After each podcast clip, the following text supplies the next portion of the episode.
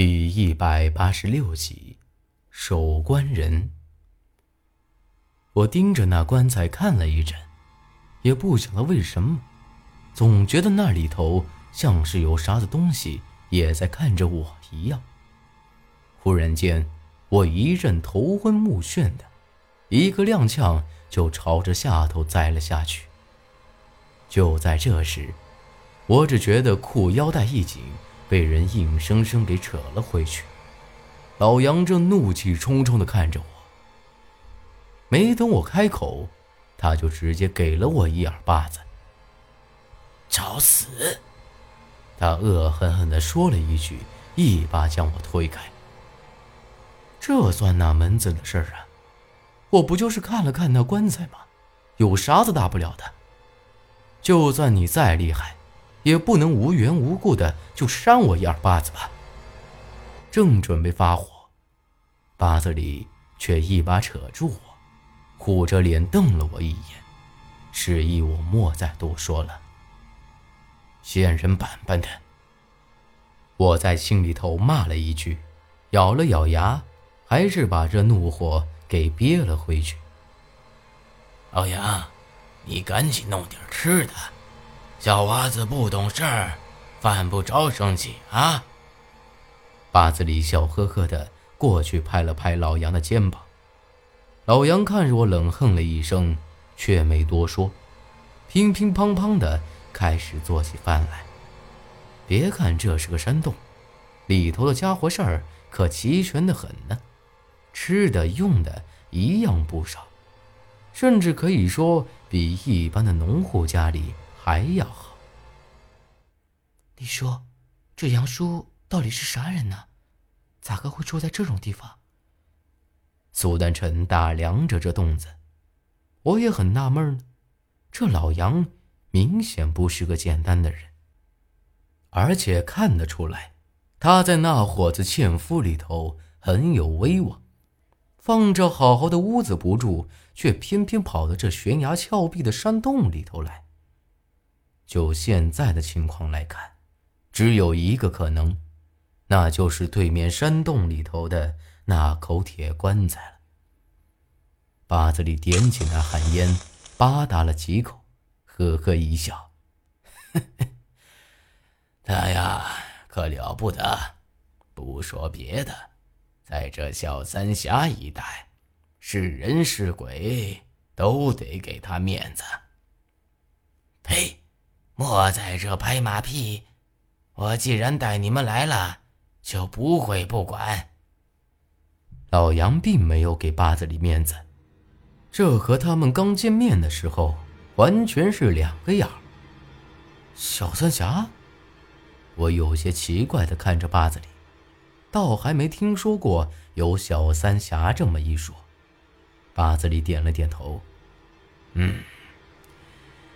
这条分支扯得可远了，被人们叫做小三峡。咱们现在处的这一段叫八五峡，又叫铁棺峡。铁棺峡，你说的是对面那棺材？我不由自主的又朝着那棺材瞟了一眼，看来果然不是普通的棺材。也不晓得那里头装的是啥人，居然用铁棺。不过，应该又是啥邪恶之人。毕竟普通人没人会用铁棺。就像我，当年就是被爷爷放进了青铜棺里头。不错，就是那棺材。这就是为啥老杨会住在这儿的原因了。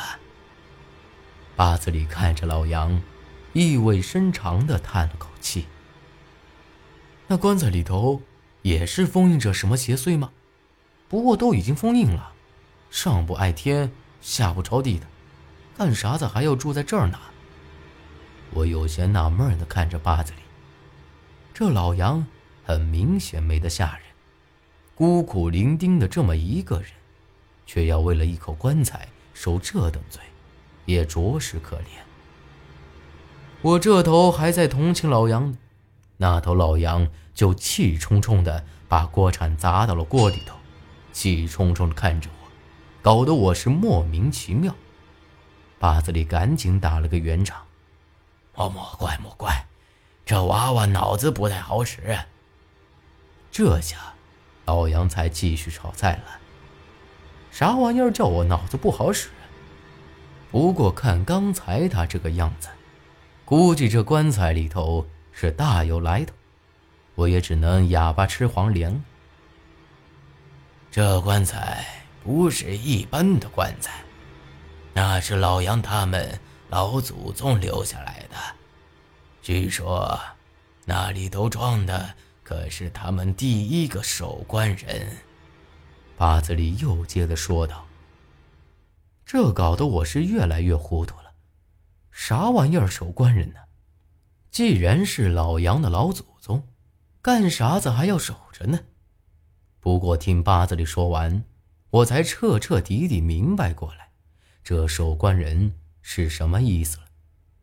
八子里说老杨也是守关人，就像咱们白家水鬼一样，世世代代。”都得有一个守关人，不过，他们要守的可不只是这口铁棺材，而是这悬崖上所有的棺材。这地方风水独特，可以说是上好的风水宝地。就像苏丹臣之前说的：“龙进山，虎出笼。”与咱们寻经四门一样，这些棺材由来已久。不过，咱们四门已经不晓得是从哪辈人传下来了，而这些棺材，据说是春秋战国留下来的。至于那些棺材里头到底装的是啥人，也是各有各的说道。有传闻说是春秋五霸以及一些达官显贵，有传闻说是战国七雄那些大人物。还有传的更邪乎的，说这里头的都是修行的高人，都羽化飞仙了，这肉身就留在了这。但不管咋样，都认为这棺材里头装的绝对不是普通人。从来没人晓得这些棺材到底是咋个弄到这悬崖峭壁的山洞子里头。后来。也没人搞这玄关的事情了。至于这事儿，也有说的，倒不是说后人没这本事了，身怀绝技的人，历朝历代都大有人在。有人说，后来也有人把棺材弄到那洞子里头，毕竟风水好，但第二天，那棺材就会掉进下头的水里。就像是有人推下来一样。一说到这儿，我倒是觉得很有可能就是守关人搞的把戏。八字里明显是看出了我的心思。又说还有人在那守着，却没见到有人去推棺，是自个儿掉下来的。久而久之，也就再也没有人敢打这些棺材的主意了。那杨叔既然是守关人，肯定晓得这里头到底装的是啥人呢？